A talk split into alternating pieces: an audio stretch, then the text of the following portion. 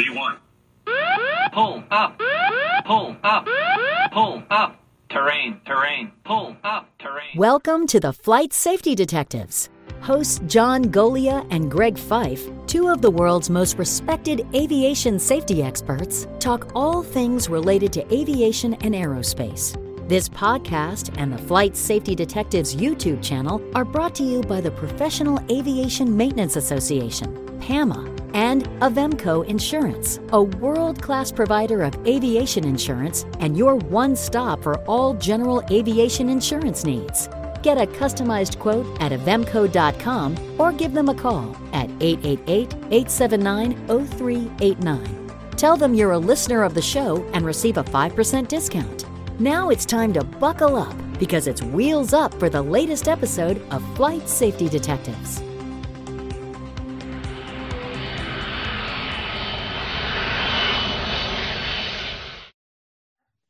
Well, hello, gentlemen. And I use that term very loosely with the both of you.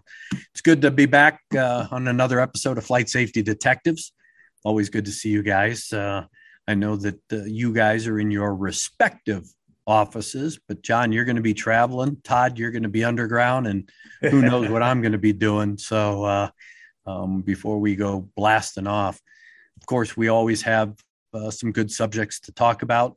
This week, we have a hot topic in the news with regard to Delta Airlines being the last airline to drop the college requirement for pilots. And I think that's created a little bit of controversy in the industry, especially amongst uh, the larger uh, established flight schools and universities and colleges that offer an aviation program. So I want to get all of our perspectives because I have my own thoughts and I'm concerned about it. But uh, I wanted to get some ideas from uh, both of you, especially you, John, with regard to uh, the fact that, you know, aviation maintenance techs, that's more of a trade school specialty than a college specialty, if you will, even though the Embry Riddles and the UNDs and others do offer a maintenance tech program. Um, is a college degree really needed for flying an airplane? Well, I certainly, uh, I actually bounce both ways on that. Right. So the, the industry as we know it right now was built on a lot of pilots that did not have college educations. And uh, we've seen accidents involving both. So it's it, it's not a clear cut line back and forth. So there are people that have their wits about them that haven't gone to college, certainly can handle the job and handle the, the mental pieces of the job and care enough about the job to make sure they know all the facets of more than just turning the wheels. And uh, there's pilots that went to college and not went to college that just go out there to fly and they disregard all the rest. So it's it's like society. It's a mixed bag. But you know, for a long time, you know, the airlines did require uh, formal education, and of course, a lot of the flight schools, especially the one that I graduated uh, from Embry Riddle, uh, is really banked their whole education program and curriculum around not only giving flight training or even maintenance tech training, but offering as well a degree that goes with that program. And so now the question is when you have all of these flight schools or you know universities colleges that that is the the focal point of their particular college programs. Now the airlines go we don't need a college degree. What does that do for those flight schools those universities and colleges that have these flight programs? What's that going to do? Because you're going to have students go why should i spend $200000 going to embry riddle to get a degree and fly my way through college when now I don't need it. Here's where it's kind of surprising to many people who are not inside the industry like we are. Uh, there never was a requirement at the federal level that someone has to have a college degree or a junior college degree or uh, anything other than the requirements to be a pilot, which is experience, et cetera, et cetera. And now, without going back into history too much, about 40 years ago, the airlines were uh, regulated to the point that there was a heavy demand for tra- air travel, but a limited number of slots. So the airlines had the luxury of saying, look, we're only going to have so many pilots. We can afford to have high standards. There's a market where we have a limited number of slots. There's a huge amount of people with the capability. Let's fast forward. We have a whole different situation now across the country and around the world. There's a demand for pilots that hasn't been there before. So, from the hardcore accounting point of view, if you're an operator and you can have somebody with a uh, let's say a cheaper price to be an employee, and you can do so not violate the regulations. You can do so and not scare away your customers. There is the incentive. Now, for us inside the industry who've been steeped in this for the last several decades, it's a big jump to think that you know this assumption that we had that your average airline pilot would have a certain level of maturity, a certain level of socialization that comes from, let's say, being a former military pilot or being a college graduate or being someone who had some sort of maturation process to become a decision making adult. Now, as many of you know, especially if you've uh, have children who drive, a 16 year old can have a driver's license, but a 16 year old doesn't have the decision making capability of a 25 year old or even an 18 year old. And you would much rather have your child become much more mature before they drive. But of course, myself included, I wanted to drive on day one. I knew intellectually I didn't have the kind of you know decision making powers of my parents, but I also knew emotionally I wanted to drive. So yes, I don't blame pilots who want to fly even without a college degree. Nor do I blame the airlines for wanting to do this. Question is, do people like us in the industry, the people who buy the tickets, are they going to find this acceptable? Eh, well, you know, the, the you bring up several points, Todd. One you know you can get a pilot certificate. You know you start flying. I started flying early 15 16 years old. You get a pilot certificate at 17 that is powered flight and get a glider's license in a year a year earlier. Um, you know and they go well if you know a kid can get a pilot certificate that makes him mature. Not necessarily. Trust me. Well i thought i was mature when i was in high school especially flying airplanes and driving cars and that kind of stuff it the, the, that maturity was something a little different.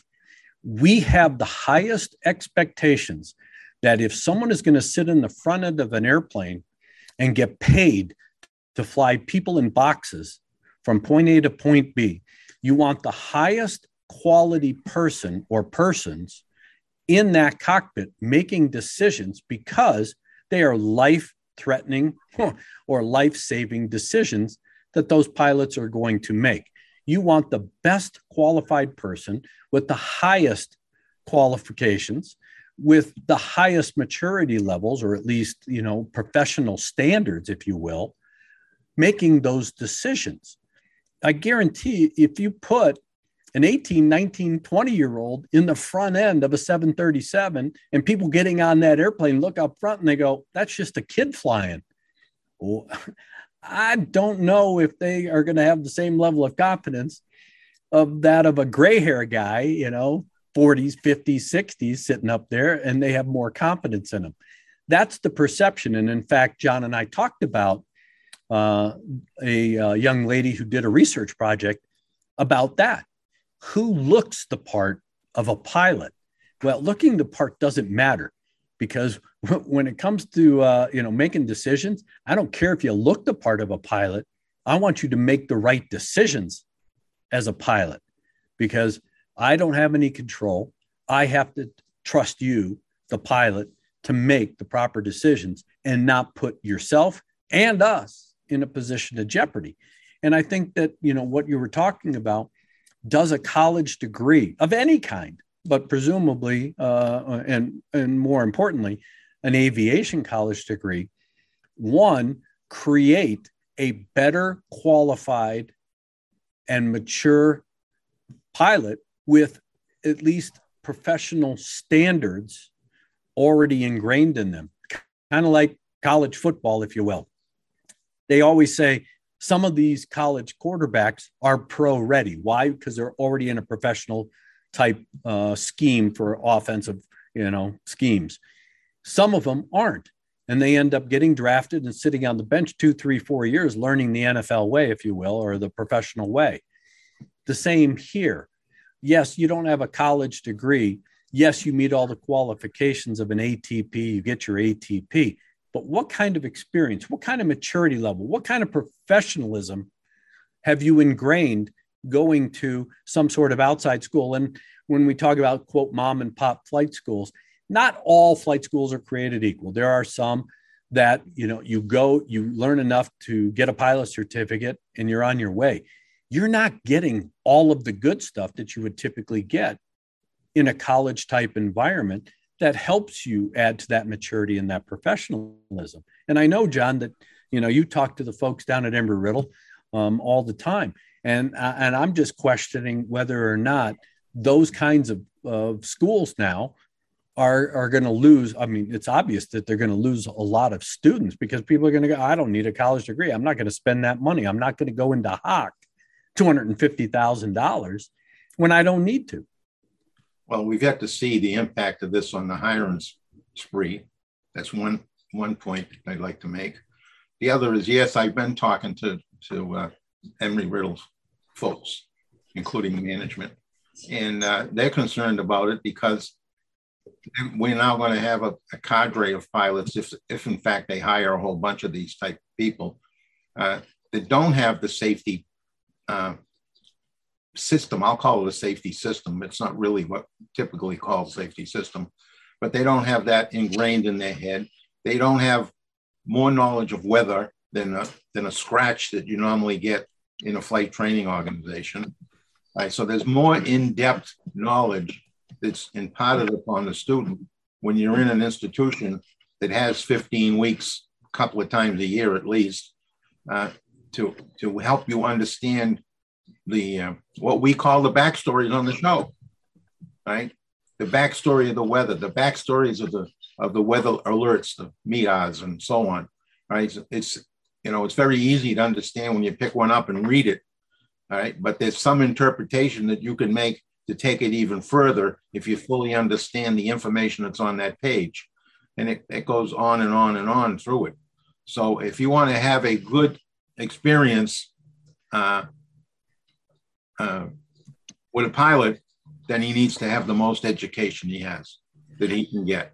And in an argument, well, in my mind, when I heard about this uh, change, not of the regulations, but of what the airlines are doing, and from what, what I understand, all the major airlines in the United States have now gone over to thinking, not only thinking, but acting on the fact that you don't have to have a college degree.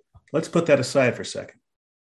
What does the college degree do for you, or the college experience do for you? Doesn't matter what college, not if it's Ivy League or even junior college or community college, whatever they're calling them these days. What do you get in a college environment? A, that's relevant to aviation. You have to work in an organization. You have to understand rules and regulations. You have to understand uh, requirements and consequences if you don't meet those requirements, if you don't meet those standards. And you also have a socialization process, working with people who have a whole lot more knowledge and experience than you, but somehow you're trying to compete on the same level. Folks from various sorts of intellectual backgrounds and social backgrounds, but you have a shared set of goals, whether it's getting an A, getting a degree, or going into a particular profession. If you don't have that experience, where else in society can you get that? There are a few places that have that sort of structured maturation process going on. One of them being the military, which is something because we're all volunteer force, a fairly small percentage of people go through. Of course, we have colleges and universities. And in the modern era, we have remote colleges and universities where you may never physically be on a campus.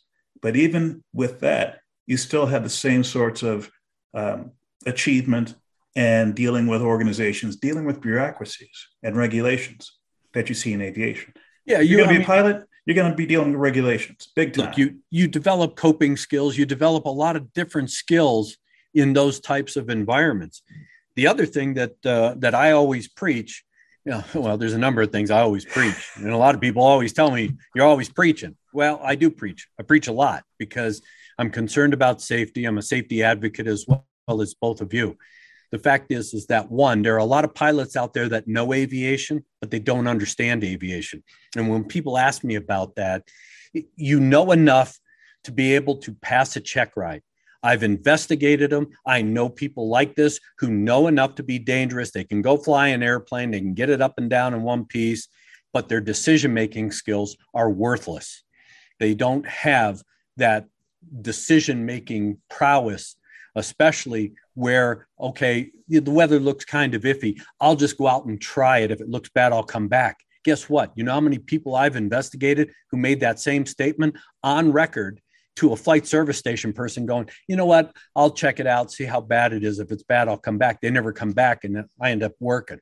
So you're you're you're creating that decision making skill, and that was one of the criticisms I've always had of multi-crew pilot license and some of the foreign training programs where they are training in a constant crew environment where they don't allow the individual to then develop that individualistic mindset and having to fend for themselves and, dis- and make those decisions, those critical decisions, the yay and nays, and be able to stick with a no when they know they should not say yes.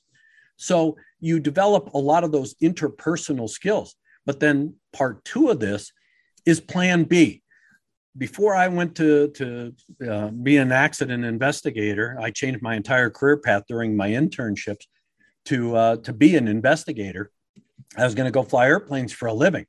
Well, I was thinking, okay, that's my plan A. I want to go be an airline pilot. What happens if I can't hold a medical certificate? What happens if I can't fly because I got hit by a bus and I can no longer fly because I can't hold a medical certificate? I don't want to go out and work in a grocery store or work doing something else in a non career type profession. So I got a college degree that allows me to at least have another career or stay in aviation and just change direction in a career position, not just a job. So, with a college education, that allows you to have plan B. There are pilots out there. We've talked about it on this show. We're going to talk about it in some upcoming accidents that we're going to dissect where you have pilots that shouldn't be pilots. You have pilots who had gone into non aviation careers and then decided, hey, I'm going to come back. And then, of course, there was an accident where you got pilots who they became pilots, but they never wanted to be a pilot and were trying to leave the aviation profession and unfortunately got killed in one of their last flights. We're going to talk about an accident uh, later on about that. The fact is is you have to have plan b and college a college education gives you that plan b i believe. I, I, I lecture my students every semester both the pilots and the air traffic controllers to have a backup career. Take your courses so that you have something um, to fall back on and i know of three pilots that flew for the airlines that now run the largest airports in the country. Atlanta was a former American Airlines pilot. Dallas Fort Worth is a former United Airlines pilot. Right? These guys were flying, and they end up uh, changing careers for whatever reason. So, I, I, think JFK was another one that was in there. I forget now, uh, and I might have even screwed that up a little bit. But in any event, they changed careers in aviation for a assorted number of reasons, and they had a place to fall back to. And that's what everybody uh, in aviation that has a requirement for a medical certificate should keep in the forefront, not in the back of their mind, in the forefront of their mind of what can I do if I lose my medical? Right? There's only a limited number of jobs in the air transport uh, ATC environment uh, where you can work without having uh, full rating, including the medical. Right? There's, there's a, there are some jobs in, in uh, piloting in the flight departments that you can have without a full medical, but they're few and far between. And the people that get in them tend to stay there until they retire. So it's very narrow focus. I, I tell them, uh, make sure you take the, uh, in the school that I teach in Vaughn College in New York, I tell them, take the FBO course, management FBO. Airline, not airline management, or, or uh, FBO management. So you have a place to go back to. You know aviation the most. Uh, it doesn't transfer sometimes the aviation skills to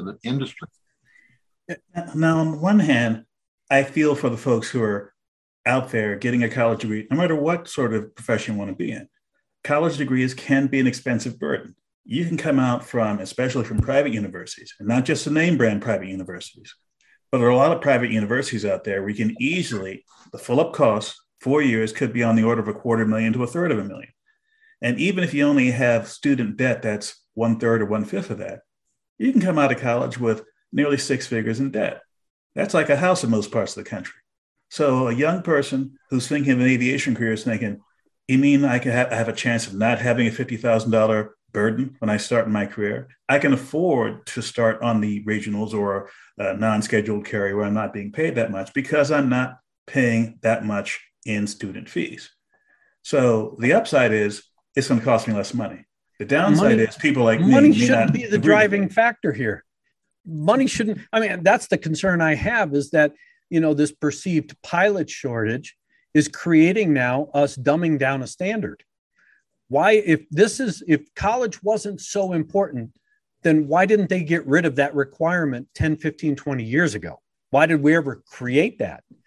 I think that the, you know, at least that coming out of with a college degree helps trap line for the airlines a higher quality person, regardless of their skills at that point, but a higher quality person. So that's a natural trap line. And then from that, you can select the best because in aviation, with the standards and the expectations of aviation safety, we expect the best person or persons to be in the front end of those airplanes. We also expect the best persons to be underneath the wing, that is, in the hangar. Why? Because I want the best qualified person uh, uh, maintaining the airplane. And, and John will tell you, and, and it's from my perspective, that you know to be a maintenance technician, regardless of whether you just work on general aviation airplanes out of the back of your pickup truck or uh, you're you're flying or operating for an airline, it, it's a very structured program. You do have classroom. You do have essentially a, a college type environment because it's very structured. There are high expectations. You have to demonstrate a mastery of your skills. And you then have to be proficient at that mastery of those skills. This isn't just, you know, okay, Joe, hey, you ever wanted to be a mechanic? I know you work on cars here's a here's an A&P certificate. Now you go turn a wrench on an airplane because it's kind of like a car. It doesn't work that way, just like flying. And you mentioned a minute ago that there was no real pilot shortage. I agree with you because there are thousands, tens of thousands, maybe even more than that, potentially uh, potential airline pilots out there who are not flying in the airlines for a variety of reasons. But I will say this: if the pay scale were to go up, you would have people moving out of retirement or out of their professions that they're in and going back into flying. So if the airlines want to have more pilots who have college degrees, simply up the ante. For whatever reason, and I have nothing against the airlines making money, this is a financial decision on their part. They know that the talent's out there. Uh, they have made a decision, perhaps a good strategic decision, perhaps bad, but a decision that it's not necessary to have that requirement. We can get quality enough at a lower price. They've been driving a lower price for, for over 30 years, starting in the 80s, maybe even in the late 70s, uh, as we put the, the uh, commuter business together. After, after 1978, when the Deregulation Act passed, and it was like all the all the entry in the airlines now, people airlines could fly wherever they want, whatever they want, and charge whatever they wanted. And uh, we had a lot of carriers, just like Braniff, many people of many, I, probably most of our audience doesn't even remember Braniff, but Braniff was a Texas based airline and saw this deregulation as a great uh, opportunity to become a big airline. They were a medium sized airline. They expanded all over the place and, uh, and they tried to eat the apple in one big bite and they choked on it. They went bankrupt. But at the same time, what was going on was a lot of transferring of uh, low frequency runs uh, to commuter airlines. And in, in the uh, 80s and up to the 90s, we had all these little airplanes flying some of the routes for the majors, and they were crashing like crazy because who did they have in the cockpit of those airplanes? Young, inexperienced pilots just trying to build time.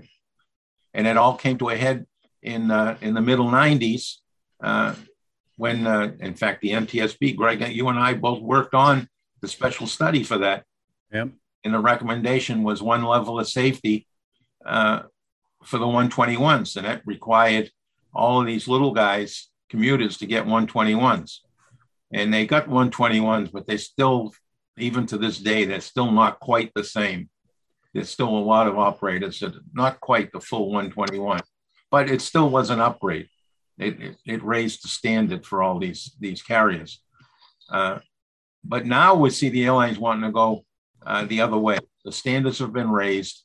Uh, in the 90s, they started sending the airplanes out out of the country to be worked on because there was a loophole in the in the in the uh, regulations that if your airplane broke out down outside of the country, needed maintenance outside of the country, uh, you could do it. Well, they drove a truck through that loophole and uh, drove an airplane through it, and now you can bring your airplane to Costa Rica and have the the very expensive C and D checks done on your airplane out of the country with labor rates that are that are 20% of what they are in the United States. So you can save it. And those checks are labor intensive. So yeah. you can save a lot of money on the labor by dumbing the job down. And and the rules in those countries are that you don't need an A&P. The FAA blinked on that one too. So uh, they've dumbed down a lot of that heavy maintenance on on aircraft uh, considerably. Now, what has that done? It's a cause and effect. Everything is a cause and effect. So now we've got a lot more pressure on line maintenance here in the US after those airplanes come back, because now they have to fix things that they never had to fix before. They have to troubleshoot systems uh, much deeper than they've had to before because the problems run deeper because they weren't done exactly according to the manual and procedures. So there's a lot of pieces in this puzzle. But if you take two steps back and look at it, it's clear that there's a big focus on driving the costs down. Yeah, and and I'm concerned that you know because of this perceived pilot shortage and the fact that airlines right now have airplanes parked because they don't have enough pilots in there, combined with COVID, and and again, you know, you get the sick out because of the COVID issues and everything else. Uh, the airlines are strained, so now they're trying to put butts in seats. That is, they're trying to get this this pilot pool up so that uh, they don't have to deal with these issues. I'm afraid that they're not putting the best qualified or the highest level quality uh, pilot in those seats. They're just trying to occupy space, if you will. We saw this with Continental Express. Captain Renslow had no business being a captain on that Q400, but for the fact that they uh, the, they were on a financial burden. Uh, Colgan was because they had signed a commitment with Continental Express that they were going to have so many Q400s in operation. They didn't have enough qualified pilots, and they were starting to pull people off of other airplanes that had no business, like Captain Renslow.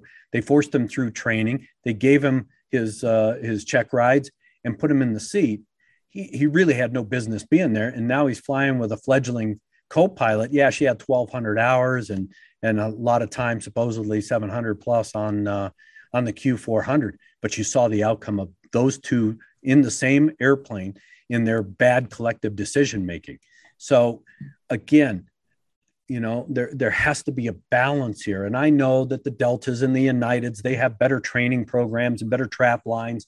But again, are there going to be pilots that are slipping through the system that don't really have? And, and we're going to be talking about an accident on the next show uh, involving two pilots that killed a senator uh, up in Minnesota, where those two pilots had no business being in the front end of an airplane. Um, the captain had a lot of issues in his background, as well as the first officer.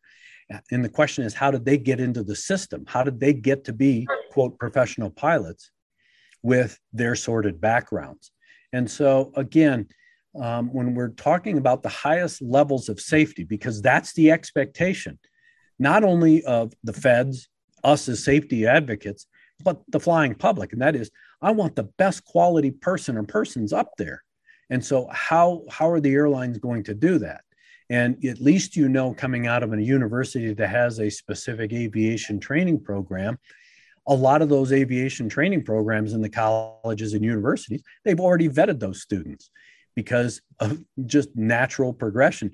These kids are are going through school, and and one of the kids that we had on our show when John and I were down at Embry Riddle, um, and it, it's a student that I mentor.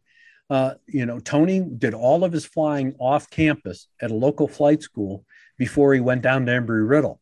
He got back, he went down to Embry Riddle. He thought that all of his flying time would then uh, be credited towards his degree. Embry Riddle basically made him take his whole private pilot course over again. While at the time when Tony was doing that, it was a concern both financially and mentally because he had already progressed to his check ride stage and then gets to Embry Riddle and they say, no, we want you to take the course over again. When I talked to him recently, he's now uh, he's working on his commercial. Um, he passed his instrument and his, of course, private certificate. He said, I'm glad that I had to go back through it at Embry Riddle because he learned so much more going through that kind of structured program than he ever learned just flying in a uh, in a mom and pop flight school, if you will, a uh, you know just small flight school here in Colorado. He learned the background. He got that in depth knowledge, that understanding at Embry Riddle that he didn't get flying off campus. So those are the kinds of tangible things um, and intangible things in some cases that make that high quality pilot that we have the expectations who are going to operate at the highest levels of aviation safety.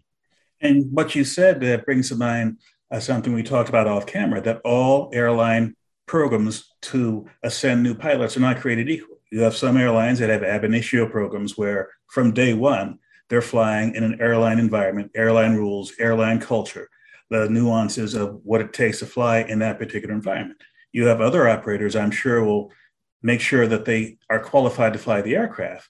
But as far as the other things, uh, the decision making, maturity, the aeronautical decision making sort of things that are off the agenda, they may not get that.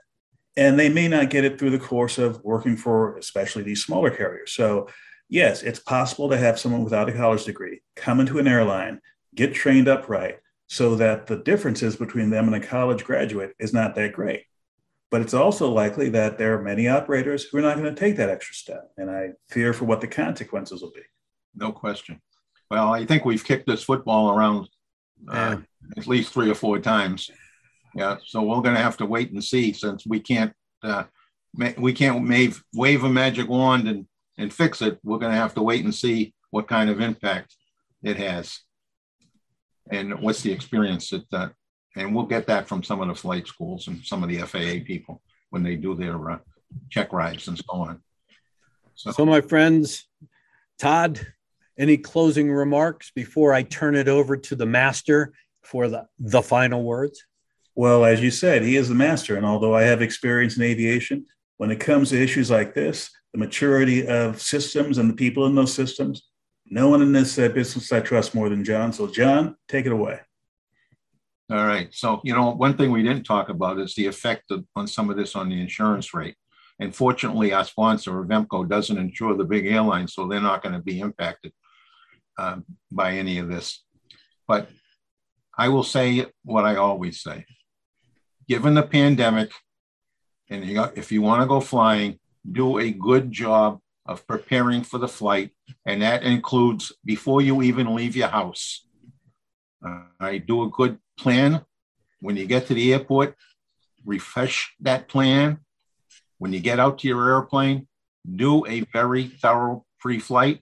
I was just working on my list of pre-flight issues uh, to bring up when we do that podcast pretty soon. I just was doing that over the weekend. And if you do go flying and you haven't flown for a while, get somebody who to fly with you that has. He doesn't have to be an instructor, but just have a second set of eyes, somebody that's more recently current, and then please fly safely. To listen or watch more episodes of this show, go to FlightSafetyDetectives.com, the Flight Safety Detectives YouTube channel, or your favorite place to listen to podcasts. To contact John and Greg about the show, send them an email at flightsafetydetectives at gmail.com. And remember, for aviation insurance needs, contact Avemco Insurance at avemco.com or give them a call at 888 879 0389. Mention Flight Safety Detectives and receive a 5% discount. Thanks for listening to the Flight Safety Detectives, and remember to always fly safe.